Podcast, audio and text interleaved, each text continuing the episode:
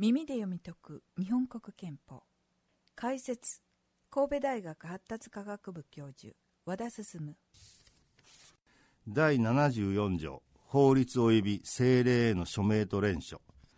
法律及び政令にはすべて主任の国務大臣が署名し内閣総理大臣が連署することを必要とする。大日本帝国憲法においては天皇は帝国議会の協賛をもって立法権を行う。と規定され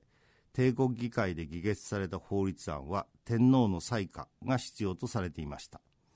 また大日本帝国憲法は帝国議会の協賛を経ずに法律に代わるべき勅令を発する独立命令と呼ばれた天皇体験や必要に応じて勅令を発する緊急勅令権と呼ばれる天皇体験を規定していました。そしてこうした法律や勅令には国務大臣の副書を要すと規定していました。この大日本帝国憲法における国務大臣の副書は法律及び勅令の採可権を有する天皇の親書に添えて署名することにより国務大臣の天皇に対する保湿の責任を明らかにするものでした。これに対して第74条でいう法律及び政令にはすべて主任の国務大臣が署名しというのは法律や政令の成立要件ではなく有効に成立した法律や政令に対する執行責任を明らかにするものと考えられます。内閣法第3条は各大臣は別に法律の定めるところにより主任の大臣として行政事務を分担管理すると規定していますがそれぞれの法律の執行責任を有する国務大臣がその執行の責任を明らかにするために署名するものです。法律によっては執行責任を有する複数の国務大臣が署名をすることもあります。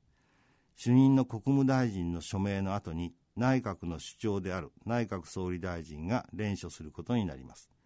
この署名と連署という表現の違いには法的な違いはありません。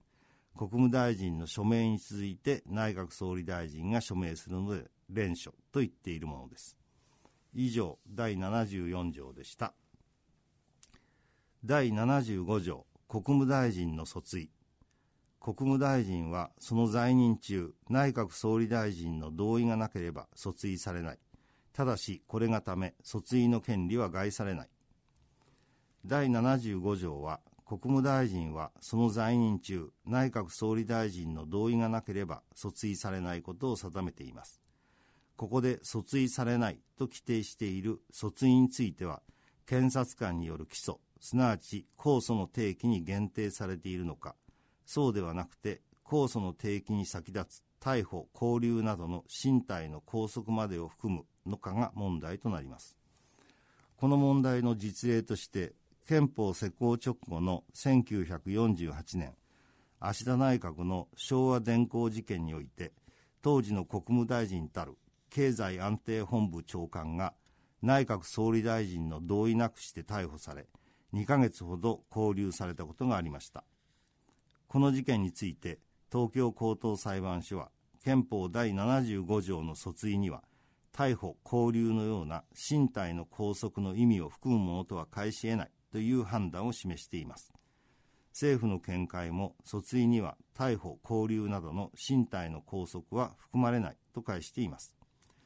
内閣総理大臣の同意がなければ国務大臣はその在任中は訴追されないという規定の趣旨は内閣の一体性を確保することと基礎権限を独占している検察官による不当な圧迫を防ぐことにあると考えられます。もちろん検察官がある国務大臣の訴追の同意を内閣総理大臣に求めるという事態は異例の事態でありかつその同意を内閣総理大臣が拒否するということは強い政治的批判にさらされることになります。ところで第75条は正し書きでこれがため訴追の権利は害されないと規定しています。すなわち国務大臣の在任中は内閣総理大臣の同意がなければ訴追することはできませんが国務大臣の職が解かれれば検察官は必要があると判断すれば訴追をすることができることになります。この正し書きの法的意味は国務大臣の在任中訴追が行えずに期間が経過することによって控訴事項が成立してしまうことを防ぐことにあると考えられます。すなわち国務大臣の在任中の期間は控訴事項の進行が停止することを意味すると考えられています。以上第75条でした。以上で第5章内閣の規定が終わります。少し時間がありますので内閣に関する憲法の規定についてのポイントのいくつかを復習しておくことにしましょう。内閣の規定の第一のポイントは行政権は内閣に属するとして天皇主権を否定した国民主権の憲法原理の下で大日本帝国憲法下において天皇体験とされていたものを行政権の担当機関である内閣の権限にしたことにあります。第2のポイントは行政権が属する内閣は国会の信任の基礎の上に成立するという議員内閣制を採用したことにあります。すなわち主権者国民によって直接に選出される衆議院議員参議院議員から構成される衆議院参議院からなる国会の信任の基礎の上に内閣が成立することによって主権者国民の意思を行政権担当機関である内閣の在り方に反映させようとしているのです。そして第3のポイントは内閣の成立にとって衆議院優越の構造をとっていることにあります。現在の国会状況に見られるように衆議院と参議院の多数派の会派が異なる場合には衆議院の信任の基礎の上に内閣が成立することになります。しかし国会の一員である参議院の会派構成のありようもまた主権者国民の意思の表明ですから内閣は主権者国民の意思を踏まえて大胆な政治的妥協をして政権運営をすることが求められていると言えるのです。来週からは第6章司法の章に入ることになります。